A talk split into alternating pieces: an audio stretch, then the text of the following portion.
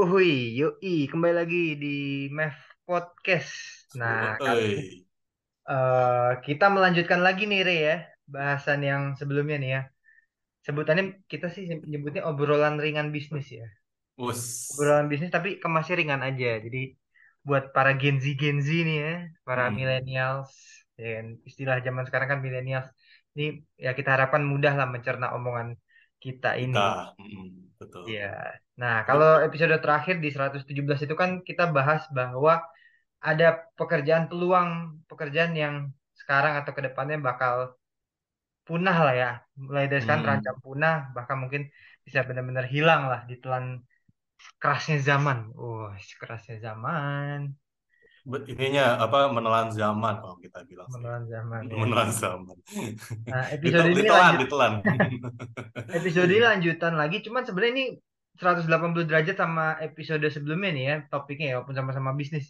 Yaitu pekerjaan yang justru sekarang atau ke depannya akan apa ya istilahnya muncul ya atau dari sekarang malah sudah ada gitu ya Menjanjikan, menjanjikan ya mm, di pokoknya depan. diprediksikan ya kalau lu apa ya berkecimpung di field ini ya Aman, ya jadi aman, bisa eh, unggul lah bisa aman bisa ya unggul bisa bisa aman, dicok survive maka- ya. bahkan dicari ya kan bisa jadi kita nggak tahu kan. Yoi. Mm.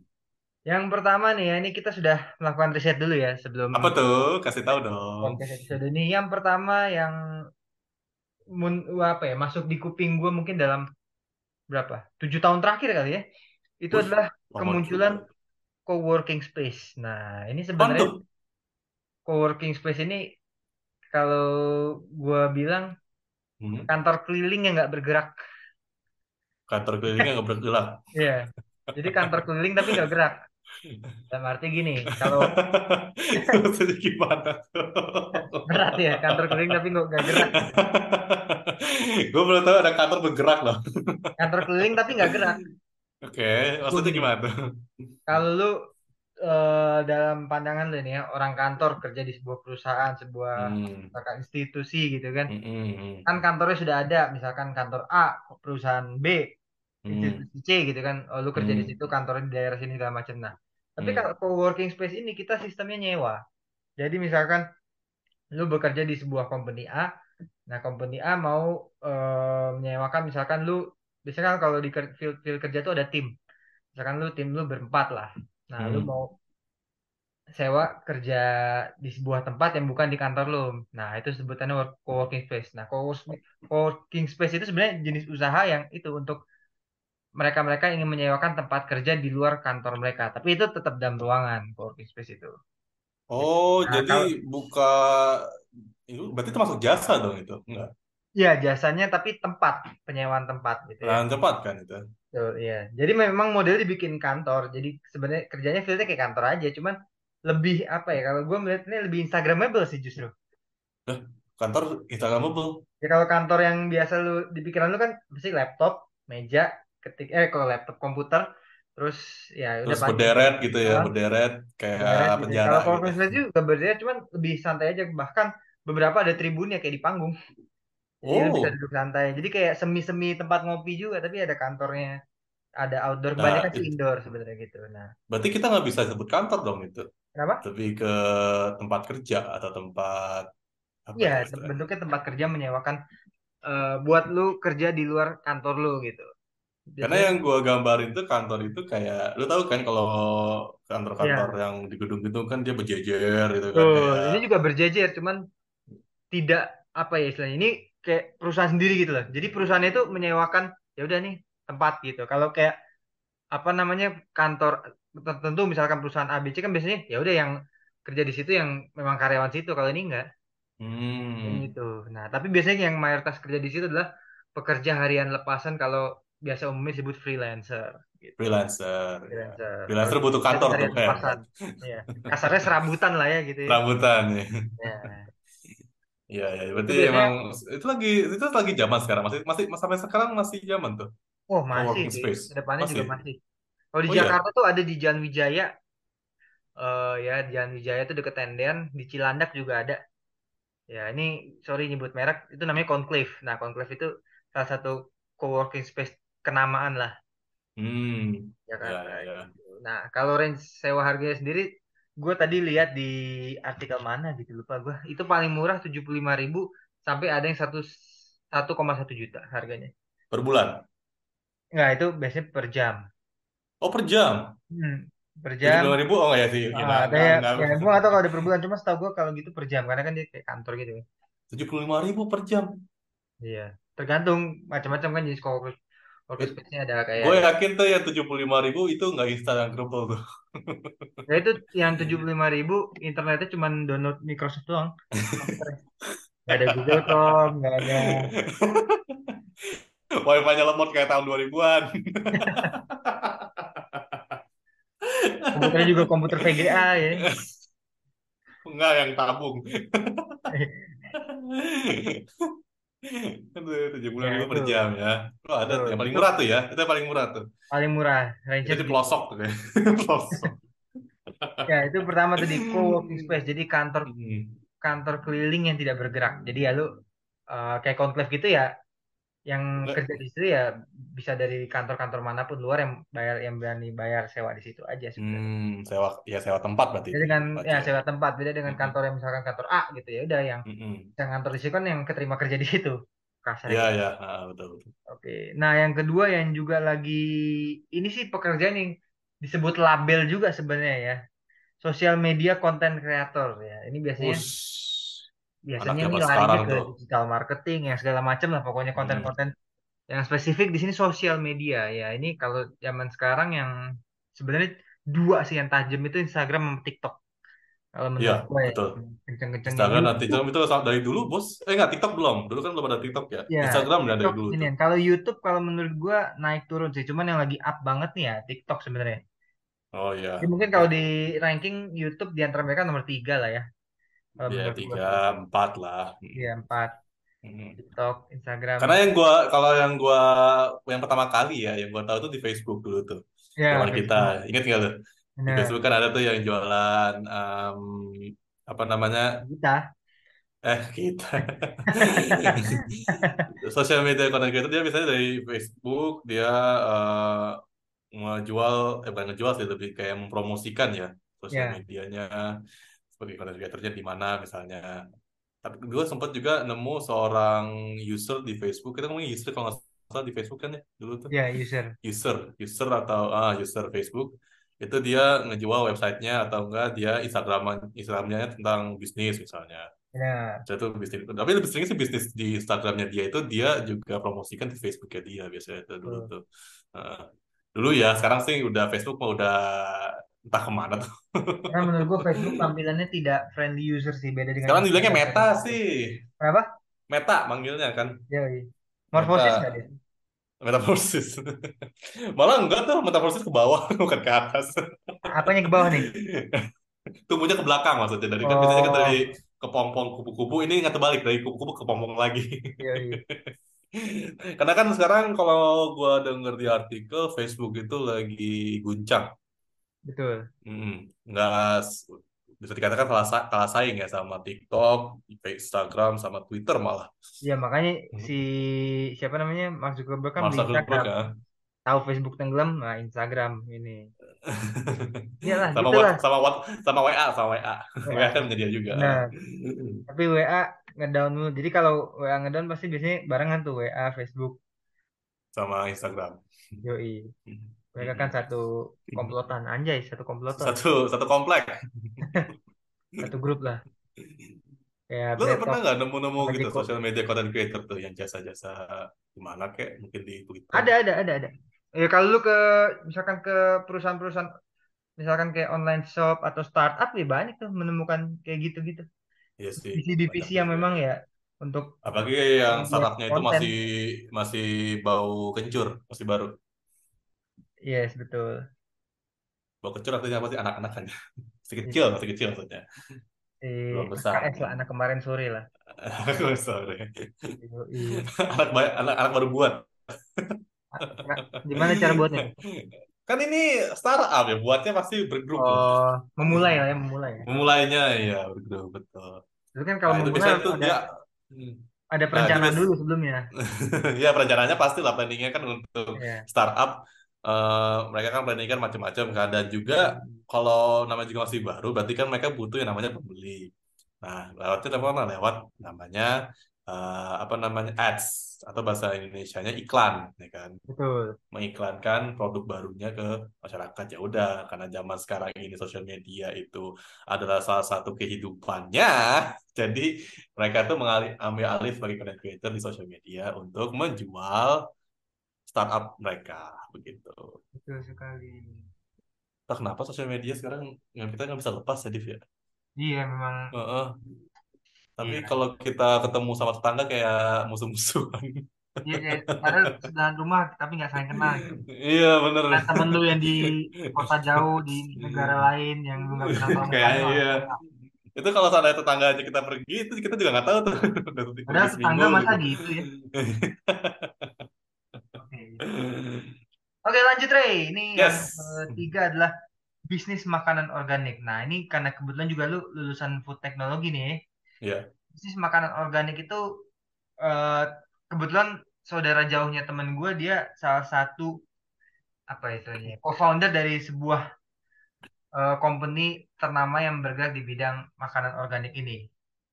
Dia keren Oke. sih kalau menurut gue dia sistemnya bikin kayak model online shop. Tapi kalau online shop kan berbagai jenis barang. Nah, ini online shopnya khusus ba- barang apa barang-barang seperti bumbu dapur, buah dan sayuran gitu. Keren. Oh berarti bukan makanan doang, berarti dia jual rempah doang. Iya, sayur, buah, dapur. Kalau kayak online shop online shop yang you name it lah nama-nama itu kan ada yang jual macam-macam lah aneh-aneh lah. Oh iya, iya, iya benar-benar. Sayur ya kan. Di Jadi eh, mak-mak nggak usah repot-repot pergi makanan sehat lah, makanan organik yang organik. proses yang aneh-aneh lah, kimia-kimia gitu lah ya. Kimia-kimia. Anak food Jadi tech lebih tahu lah. Hmm, nggak juga ini. Gue tidur. Ketahuan. Nggak, biasanya kalau kalau untuk di dunia bisnis makanan organik kan kita semakin ke sini semakin tahu kesehatan ya kan. Betul. Jadi kan eh, yang dulunya Nah, kita semakin tahu kesehatan semakin aware tentang kesehatan karena ya semakin aware ya, semakin berhati-hati.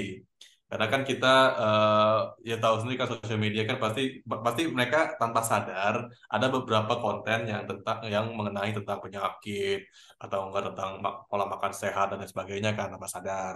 Nah nanti betul. di pikiran mereka nanti suatu saat itu bakal kepake tuh yang mereka lihat yang mereka lihat sebelumnya. Jadinya ya udah deh coba misalnya ada orang lagi kesakitan, misalnya lagi diabetes gitu kan Iya. diabetes terus dia udah mulai makan makan yang seimbang gitu kan bergizi gitu. Yang keempat ada online shop. Wah, ini online shop ini udah jadi inilah habit sehari-hari ya. Bahkan every single hour kalau cewek-cewek mungkin apa aja dibeli tuh apa aja dimasukin kantong belanja online ya kan? Iya benar lipstick ya kan? Terus dress terus crop top gitu kan? Crop top ya. Hmm. terus eh kok crop topnya ditegasin gitu sih. Karena gue ngeliat kalau sosial media itu lebih banyak cewek-cewek. Iya menggunakan iya crop top. Ya pokoknya itulah. Tapi kalau untuk online itu udah style, jadi style hidup sih sebenarnya. Mm-mm, dan juga mm-mm, cara pandang seorang terhadap pakaian. Mm. Online digital gitu. Tapi saya tuh yang biasanya kan yang kita saat ini kan dompet dompet digital tuh kan lagi jam ngetrennya tuh. Yoi, dompet digital pembayaran dengan Karena kan itu digital satu lebih mudah. Kita bisa lebih apa namanya praktis ya. Praktisnya itu kita eh, tidak perlu keluar rumah misalnya kan untuk apa namanya untuk membeli barang. Jadi dompet digital lagi di itu masa pandemi COVID ini juga ya? Ya dulu kan tahun 2020 kan semua kan serba online ya. Yoi, yang Go di mana ya? yang di mana mereka tuh eh, pasti semua serba digital ya kan? Betul. Mm-mm, nggak boleh keluar. Dulu kan ganas bener tuh kita nggak boleh nggak boleh keluar nggak boleh ke rumah tetangga malah. Iya nggak boleh keluar. Terus untuk dompet digital tuh eh, pasti kan menga- mengambil alih tentang dengan namanya eh, apa pun di dompet digital salah satunya kan ya Mm. Dan itu lebih dan itu lebih praktis bagi mereka. Jadi tinggal Benar-benar. isi, isinya kayak isi pulsa cuman nggak kayak tahun 2000-an. Ini isi pulsanya itu lewat M M-banking, Ya tinggal lu online. mainin jempol lu aja. Yes, tinggal tiduran, tinggal ah udah deh pokoknya gampang dah. Ah. masukin kode atau pin gitu kan tinggal sih udah. Mm-mm, betul. Terus tekan-tekan-tekan. Tekan-tekan-tekan jadi. Iya. Iya. Jadi jadi apa nih? Jadi udah duitnya ada di dalam digital itu. Oh, di dalam ya. Di dalam. Nah, nanti duitnya itu bahkan kalau nggak hanya untuk online shop, buat bayaran sekolah udah udah bisa. Yoi, benar bayar uang sekolah sekarang bisa uang sekolah, uang itu semester, uang uang semester. Eh, oh, ya. semester, emang uang semester, uang semester bisa. Tahu Bisa lah pakai dompet bank ya pakai maksudnya m-banking segala macam dompet digital bisa. Oh, Ya, ya ya ya. Tapi kalau yang gue pernah dengar sih SPP sekolah SD SD kalau nggak salah gue pernah lihat di berita tuh itu pertama kali datang tuh kita nggak aneh karena kita udah prediksi dulu tuh. Ini kalau Iya. seandainya udah ada sebut, merek nggak usah ya, karena banyak sih dompet digital di luar sana. Itu sudah apa waktu su- pertama kali muncul kan Iya. itu kan mempermudah mahasiswa dulu ya. Ya, Dan ya kita bisa beli go eh kan ambil aja online food, online shop betul. makanan lewat eh, delivery itu kan Betul. tidak tidak tanpa perlu membayar cash gitu kan. Nah, itu kita udah berpikir ke depan nih, wah jangan-jangan nih kalau seandainya kemungkinan Hmm. terjadi ini dompet digital ini bisa bayar uang sekolah. Dan itu terjadi. Kita langsung wah udah, terpre- udah terprediksi dari udah lama gitu. Yoi. Terbukti ya. Terbukti Makanya karena karena realitasnya gini, ini. kita kan orang Indonesia itu kan lebih suka yang namanya praktis ya. Betul. Praktis dan dia itu bagi yang milenial ya. termasuk salah satu negara konsumtif. Nah, satu Dan nah gini ya, satu eh, praktis, dia suka praktis, yang kedua konsumtif. benar. Nah, konsumtif inilah mereka eh, pasti dong isi top up dompet digital itu pasti aktif tuh setiap minggu. Di Indonesia tuh banyak kebutuhannya ya perut, gaya hidup, Terus biologis juga gengsi. Biologis juga perlu loh. ya gengsi juga. Iya, bener gengsi. Terus juga apalagi tuh, eh ya gengsi, terus juga gaya hidup benar. Gaya hidup, lifestyle, Cuma kayak lebih kalau untuk lifestyle ba- ya gaya, apa gaya hidup itu kayak lebih lato-lato juga. tapi itu kayaknya lebih mengkait dengan namanya gengsi deh. Prestige ya.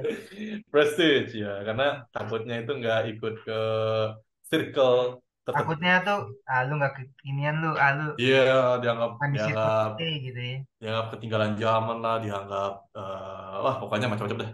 Iya, padahal kalau lu bukan di circle-nya mereka, lu bikin su- supermarket aja, Circle K juga, Circle juga. Iya. Nah, gue juga punya nih, Dave. Apa tuh? Mungkin ini eh, sebuah nggak tahu bisnis, nggak tahu jasa, gue nggak tahu nih. Oke, Cuman inilah cita-cita anak-anak generasi Z yang yes. saat ini bahkan ge- generasi kita juga generasi milenial, kita ngomongin milenial ya kalau kita ya, Ya. Ya milenial itu juga dia tidak akan lu yang baby boomers nih nggak nyambung. Baby boomer sama tahun berapa, bos? Ya lu kan 1898, generasi alpha malah. Itu 18. Nah, itu mereka setelah menemukan pekerjaan yang bagi mereka itu sebagai hobi, itu udah menjadi sebuah tempat pengambilan cuan, yaitu influencer. Influencer. Nah, influencer itu bahkan bocah-bocah yang anak kelas S kelas SMP lah, Ya. itu udah udah mulai tuh influencernya. Wah, mulai lu sad influencer boy aja bisa jadi influencer. apa? Sad boy aja bisa jadi influencer kan? Sad boy sih. Nah, biasanya tuh kalau yang untuk anak-anak remaja, influencernya itu dia eh, seperti game, ya kan? Ya, game betul. Eh, game tuh. Mau itu game mobile, mau itu game yang ada di PC atau di Jadi, mana pun, mereka bisa dibuat jadi influencer, bisa dibuat jadi betul. cuan juga kan sebagai Nah, sponsor juga. Nah, tapi kalau untuk yang levelnya ke atas lagi, misalnya yang milenial nih kayak kita nih, dia ya, itu biasanya itu lebih banyak di TikTok. benar Influencernya. Karena kenapa TikTok? Karena TikTok itu sekarang lagi ngejamur. iya karena dia nge-track views-nya bisa kenceng banget dengan Hmm. Instagram Kalau seandainya, ah, followers misalkan nggak nyampe 10 tapi viewers itu kayak bisa ribuan gitu kayak apalagi kalau lu muncul di FYP orang-orang tuh wah itu bisa inilah Ya, nah karena kalau influencer tidak apa namanya ya, eh influencer kan tuh kalau TikTok tidak menjamur maka influencer juga akan cari beralih pihak ke yang nomor dua yaitu Ya. Instagram. berarti Instagram TikTok luar, Hah? Ini ya nggak bisa buat makanan sendiri ya dia menjamur oleh tumbuhan Tak kenapa gue gue gak suka TikTok sih jujur. Lu main TikTok nggak lu? kenapa Eh, enggak, lu nggak nanya gue mau nanya sama lu, lu main TikTok nggak? ngelihat doang tapi kalau misalkan itu jadi peluang yang luar biasa ya gue nggak akan menutup kemungkinan untuk TikTok cuman untuk sekarang gue nggak begitu paham gimana bukan nggak begitu paham sih sebenarnya menurut gue agak-agak TikTok tuh agak-agak masih ribet Cringe. mungkin karena HP gue masih agak lemot kali ya. Mungkin kalau HP-nya bagusnya dikit mungkin gue bisa jadi jatuh cinta dengan TikTok. Kita nggak tahu ya. Mungkin ya gue juga sih. Kalau seandainya gue umur gua misalnya belasan lah remaja ya mungkin gue main TikTok saat ini. Cuman Hmm. kena, karena mungkin gue udah kepala dua udah lulus kuliah juga kan. kepala dua dua ratus tujuh puluh enam. Lu. 20-an pinter lu lu nggak tahu kata istilah apa lu nah karena gue udah umur 20-an maka mungkin gue ngeliat TikTok itu kayak tempat untuk anak-anak alay gitu lah pokoknya Heeh. Tapi gue ngeliat kalau TikTok kayak dance dance gitu udah nggak tahu sih ya kalau di gue mungkin udah nggak begitu sering muncul kayak Jadi gitu. gini, itu kan ibarat kata itu viral sesaat. Iya, iya. Jadi misal, ya. iya. Kayak sekarang viralnya sekarang lagi zaman apa nih? Mainan yang bocah tuh yang tok tok tok namanya apa tuh? Takolato kan? Itu kan itu kan zaman dulu bener itu. Iya itu kayak mainan zaman dulu. Malah udah zaman dulu bener. Entah kalau lama Ya, lagi congklak tuh. main itu sebenarnya berputar cuy, nggak ada yang baru ya, muter-muter aja Bener. gitu. Ingat? Nanti Oh, ntar, nah, nah, nah, setelah itu eh, misalnya eh, engklang, engklang ya, engklang ya. Yoi. Eh, terus ntar nggak lama lagi lompat tali, Betul. Terus nggak lagi karapan sapi gitu. benteng, petak umpat. Ya. Lagi ke Dulu zaman juga kita kali ya ya. anak-anak Jaksel eh, pola ininya gaya hidupnya main ini, main karapan sapi. Uh, Uh, kurapan sapi. yoi. Wow, oke. Tapi sapinya sapi kurban Kurban. yang jumbo. Jumbo ya. Ya, ya. Nah, eh, jadi ya itulah kenapa gua nggak main itu karena mungkin udah umur juga sih ya. Gue udah men- men- Ya udah dengan yang umur yang 276 ini Nggak sadar maksud aja dah. udah umurnya itu maksud gua udah ya udah tahu lah mana yang baik mana yang benar gitu. Nggak Iya. nggak nggak usah ikut tren lah. Mak- Maksudnya ada kan yang yang lebih baik lagi gitu loh. Yoi. Lu juga lah ngerasain, lu nggak usah nggak ngerasain. Lu kalau belum ngerasain berarti lu belum tua lu. Belum. Iya, gue generasi menolak tua gue. Anyway. Iya, Nah, nah untuk ini mungkin kalau yang tadi sebelumnya yang influencer itu mungkin kita masuk jasa kali ya. Karena kan ini kan masuk dia itu kan nah, spesialis ya, spesialis betul. influencer. Nah, berikutnya itu adalah information security analysis. Itu Nah, analisis security apa keamanan informasi. Apa itu? Mungkin para pendengar masih bingung apa tuh security analysis ya. didefinisikan dulu nggak, Mas? Nah, jadi gini, kan kita Denny? setiap hari dunia itu kan pasti tidak jauh namanya komputer Betul. kan. Terus juga tidak jauh dengan namanya internet. Mau itu komputer, mau itu HP, mau itu tablet, terserah. Tapi yang jelas itu nggak bakal berhenti, nggak bakal. Oke, Nah, kemungkinan jika kita punya aktivitas seperti itu terus-menerus, pasti ada yang namanya eh, kejahatan kan. Nah, sama kayak di jalan kan, pasti ada kejahatan. Kita, tapi kita nggak tahu kapan. Nah, information security analysis ini adalah jasa untuk merancang, terus mengupgrade langkah-langkah keamanan untuk melindungi jaringan komputer dan informasi dalam sebuah perusahaan atau institusi. Biasanya ini lebih ke perusahaan sih, benar. Karena kan Oke, kita tahu di perusahaan itu kan dia punya data yang sensitif, ya kan, betul. data yang harus dijaga. Nah, itu Betul. biasanya kalau ada orang yang punya spesialis demikian, boh, itu bisa di- bisa dipakai terus sampai mungkin 20 tahun ke depan kali bahkan sampai akhir hayat. Yoi, kalau istilah sekarang hacker ya.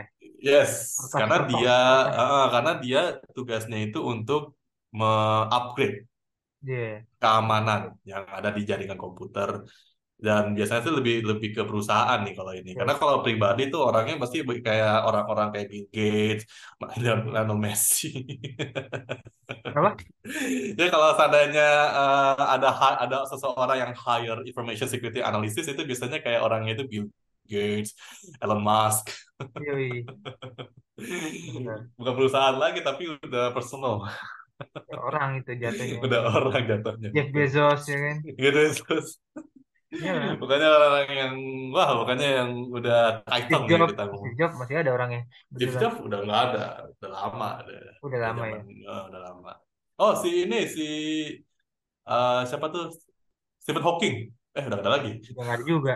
Iya bener. Itu Oh itu tuh siapa? Thomas Alva Edison. Oh sama itu Alexander Fleming Lu makin sama makin mundur lu. Stephen Hawking tuh kalau seandainya masih ada itu bisa dihack selesai dah tuh. ya, Ngomongnya nanti ngomong-ngomong bahasa Sunda nanti jadi bahasa ya, Inggris. sama Isaac Newton. Saking jauh. Kalau Isaac Yakub Nah, Yusuf Alif kan nabi. Ya, nah mungkin kalau saat kalian pendengar untuk punya cita-cita menjadi security analyst, wah boleh tuh information security boleh. analyst itu boleh tuh, boleh banget. Kenapa? Karena itu masih menjanjikan di masa depan. Perusahaan mana sih yang nggak mau eh datanya itu terlindungi? Pasti mau semua lah. Yoi lah. Nah, Tapi biasanya itulah gini polanya adalah kalau semakin canggih apa namanya keamanan security itu biasanya semakin canggih juga hackernya. Iya, karena dia mempelajari hal yang baru. Betul. Ya sama lah kayak penyakit lah, semakin semakin kebal semakin kuat juga gitu kan penyakit Eh, itu. itu ibarat peribahasa don't judge a book by its cover. Oh, beda sih ya artinya ya. beda. Beda beda. beda. Nah, berikutnya ini eh, mungkin belum jauh dengan enggak sih, jauh juga sih. Yaitu adalah sebuah jasa AI and machine learning specialist. Mungkin. AI. orang pasti kalian udah tahu kan AI. Yang Iya. belum tahu, kayak kita kasih tahu ya. AI itu apa, Div? Kasih tahu nggak ya? Artificial intelligence, ya kan? Betul. Jadi AI itu Kecerdasan menurut buatan. gue sih adalah kecerdasan yang dibuat lah. Ya, yang dibuat oleh manusia. Benar. Biasanya tuh kalau kalau kalian pernah menggunakan Siri di iPhone Ya. atau di Google itu siapa namanya sih? Di Google juga ada Google, tuh. Mbak Google. Ya, Google Google siapa gitu. Cortana ya. Cortana, Cortana, Cortana itu Windows. Cortana Yoi. Windows. Lu pernah nggak sih googling di Yahoo? Googling di Yahoo. Lu serius lu googling di Yahoo? Hebat. Sama ya pokoknya yang yang dia itu ada su- ada seorang robot ya mau itu Siri, Cortana dulu di Windows sama di Iya. Google. Nah, itu kan mereka pasti eh, menyuruh kita untuk speak up gitu kan atau tolong bicara gitu kan. Yoi. Nah, tolong bicara inilah yang disebut AI. Kenapa AI? Oke. Karena yang membuat eh, robot itu adalah manusia dan dia itu membuat ingin dia sorry bukan ingin. Dia dia sudah merancang merancang kecerdasan kecerdasan robot itu seperti mirip seperti manusia. Makanya Yoi. dia minta eh, misalnya kita mau mencari apa nih Div Math podcast misalnya gitu. Yoi. wah langsung tuh ngomong Hey Siri what is Math podcast? Gitu kan. Nah nanti kan dia ngejawab dibalas tuh. Nah cara untuk ngebalas inilah yang disebut AI. Itulah AI yang dibicara gitu. Karena dia itu kan bukan manusia kan, dia itu robotik tapi di dalam software di Hmm. perangkat kita. Nah, orang yang punya spesialis tersebut itu bakal bakal terjamin pekerjaannya di masa depan, let's say sampai akhir, akhir hayat juga ya, Div, ya. Sampai akhir hayat. Ya. Yoi. Kenapa akhir hayat? menutup mata. Ya, kenapa? Karena kita yakin 20 tahun ke depan bahkan le- mungkin lebih itu teknologi bakal semakin canggih. Iyalah pasti. Pasti itu. Dan bahkan ada peramal-peramal di luar sana, manusia akan digantikan robot, manusia Benar. digantikan AI, ya kan? Padahal mereka lupa kalau AI itu itu buatan manusia itu bisa dihancurkan. Manusia aja bisa dihancurkan, apalagi AI gitu kan. Apalagi buatan. Udah kayak di film apa tuh yang yang namanya Will Smith gue lupa. Apa? Yang yang film apa tuh yang robot itu dia pemainnya Will Smith gue lupa tuh. Oh itu Kung Fu Panda. Bukan. yang robot-robot itu loh, gue lupa nama nama ininya apa ya. Pasti Will Smith yang robot. Iya ya, ada ada. Gue lupa namanya tuh. Itu film lama, tahun 2000-an Will Smith masih muda. iRobot judulnya. iRobot ya, bener ya? Kalau nggak iRobot. salah, kalau nggak salah itu iRobot ya. I ada koma apa titik gitu lupa gue. Oh iya benar, I Spasi Robot ya. Itu tahun Incorrect 2004 kayak gitu. filmnya. Itu sci-fi action. Itu kalau kalian pernah nonton filmnya iRobot, itu yang Jadi film itu udah visioner ya. itu sebenarnya sebenarnya gini bos. Kalau secara sadar film-film sci- sci- science fiction? Itu semakin ke sini semakin realistik, Iya semakin banyak semakin kenyataan, kenyataan semakin gitu. kenyataan. ah. Karena gue yakin tuh itu semua kan dari prediksi ya. Yoi, Nah, prediksi manusia kan pasti ada yang namanya similarity, kemiripan. benar. di setiap manusia tersebut. Nah, itulah yang yang disebut, nah itulah yang terjadi. Kenapa eh, film-film yang science fiction dari dulu itu udah ditayangkan tapi sekarang udah terasa itu karena itu tadi pasti ada sebagian orang yang mungkin terinspirasi dari film itu atau terinspirasi dari terinspirasi dari yang lain gitu kan. Hmm. Ingin membuat kenyataan gitu. Senjata aja ada yang lebih keren tuh pakai laser beam gitu. Hmm. Gitu. Gitu. Drone, dulu kan drone kayak ada drone. Iya nggak ada dulu drone. Heeh, tahun Bahkan 2000 belum ada drone. baru aja cuy. Tapi di film-film udah ada drone tahun 2000-an itu, tahun 2000 ya salah satunya iRobot itu udah ada drone dulu. Itu dia Hmm. mu- digambarkan oh ada tuh drone misalnya. Eh sekarang Hmm. ada drone. Gitu. Nah, nanti untuk spesialis AI atau machine learning itu terjang itu sangat menjamin sangat menjanjikan ya di masa depan. Jadi kalian kalau punya cita-cita seperti itu ya udah kejar aja. Jangan diberhentikan. Ntar kalau berhentiin bayar tiket lagi nanti. Iya, nah yang terakhir, Oke, nih terakhir nih jasa. Ini mungkin sudah ada dari dulu ya, tahun mm, dari zamannya WA sudah publish tahun berapa tuh WA publish? Oh, gue 2014 SMP, 13 lupa gue. Awal-awal gue banget. SMP, pokoknya gue SMP ah, gue masih SMP waktu itu. Yaitu software and application developers. Hmm. Hmm, software and application, software dan aplikasi ya. Ya. Developing, jadi develop itu adalah memproduksi, Produksi memproduksikan mengembangkan juga. dan juga mengembangkan ya software dan application. Nah, kita tahu bahwa saat ini banyak eh, software baru. Salah satunya TikTok kan, TikTok aja tahun berapa tuh barunya tuh. Iya. Hmm, yang Zaman lagi boom. Bowo-Bowo tuh. Emang gitu.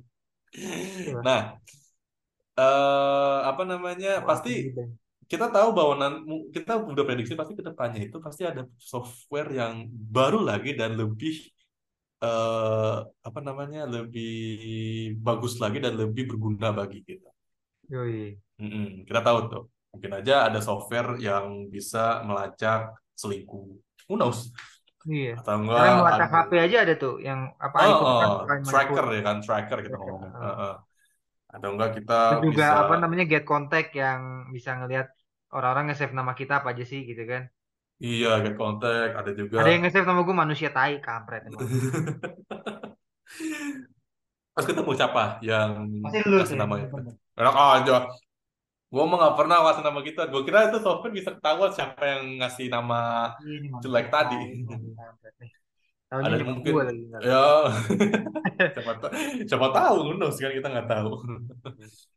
Nah jadi eh, sangat menjanjikan untuk menjadi developer software dan application and application karena kita tahu kita kalau kalian pernah ngecek Google Play atau App Store ya kan Ya. pasti ada yang baru-baru baru-baru terus tuh entah itu game kah entah itu Iya. yang eh, ber- berguna untuk Dan bukan hanya baru tapi selalu kita kah diminta untuk kayak update lagi upgrade Uh, kan. uh, update lagi upgrade lagi atau enggak mungkin uh, ada Fitur-fiturnya waktu mungkin jadi ini aja nih ini aja kan kita, eh, se- kita yang apa nih ojol pas ada yang baru dua nih lu tahu Iya. nggak ada yang dulu, dulu kan nggak ada kan dulu Ada gue lupa di iklan YouTube tuh ada tuh.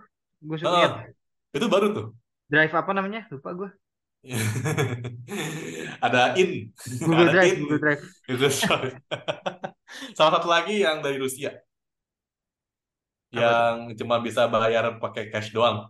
Belum Oh, bisa pakai digital wallet. Belum.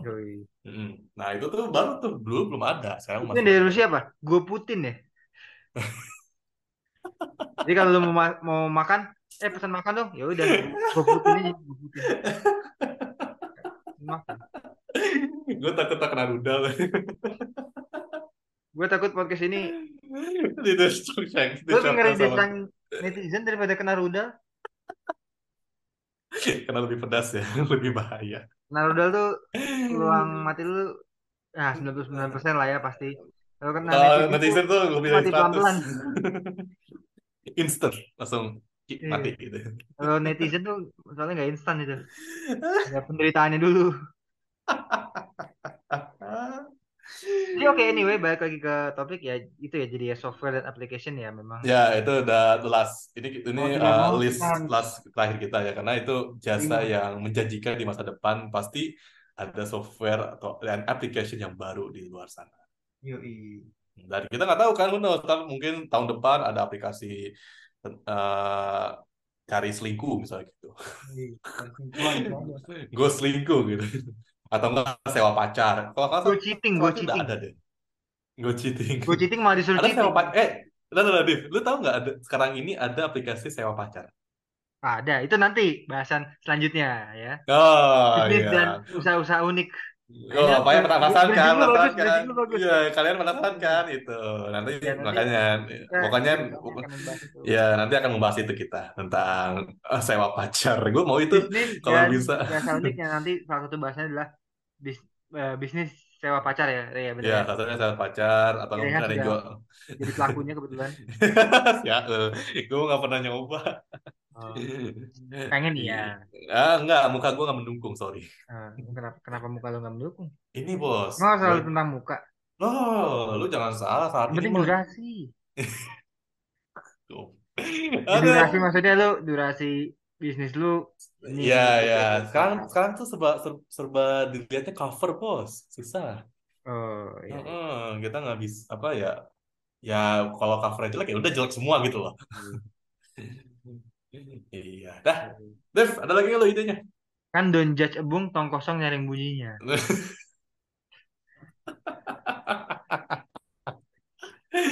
Ketahuan tuh nyolot itu ya bolos mulu waktu SD lu ya. Apa? Iya, bolos mulu waktu SD. setelah pembagian otak nggak ikut.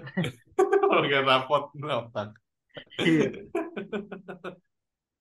Ya jadi eh, nanti buat para pendengar My Podcast, misalkan kalian ada ide-ide atau komen lagi soal, wah bisnis ini bang menjanjikan nih, belum di sounding di sini nggak apa-apa, Hmm. Eh, taruh di komen atau DM aja kita, kita terbuka ya untuk Yes. jenis terbuka. masukan, kritikan, saran dan tanggapan yang pastinya harusnya membangun ya. Kalau yang hanya sekedar kritik pedas ya itu hanya jadi angin lalu aja bagi kita ya kan. Angin lalu betul. Jadi mudah-mudahan ya ya kami akan sangat-sangat berterima kasih kalau ada feedback atau insight-insight yang luar biasa mendukung gitu ya untuk Mev Podcast yang sekarang ini sudah jadi Mev Media yoi. Jadi podcast ini sudah Ya, including Mev Media aja yoi. mungkin kalian pada penasaran kenapa kenapa gitu kan? Karena eh, kita juga ada media baru yang nggak hanya podcast juga ya, Div ya. Wih, ada blog Iya. juga, ada sport news dan nanti Uh, juga sport ada news, hobi-hobi uh, lainnya.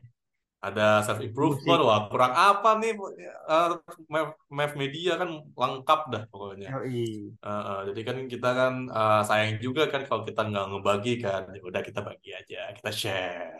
Nah, Iya. teman-teman juga kalau ketemu me- media juga boleh share ke yang lain, ke keluarganya, ke pacar kalian, ke selingkuhan kalian, ke ma- mantan kalian, terserah, bebas. Kalian bo- bebas untuk share uh, Media ini Instagram kita ke yang lain. Oke. Ke mantan kayaknya nggak mungkin kali ya. Itu gebetan. Jadi itu tadi eh, pembahasan untuk episode kedua dari obrolan ringan bisnis ini. Yes. mengena dan jadi inspirasi buat kita semua. Oke, saya Iya. Nadif dan Dan gua Rehan Rehan, ya. pamit undur diri dan see you guys in the next episodes. Bye bye. Bye bye.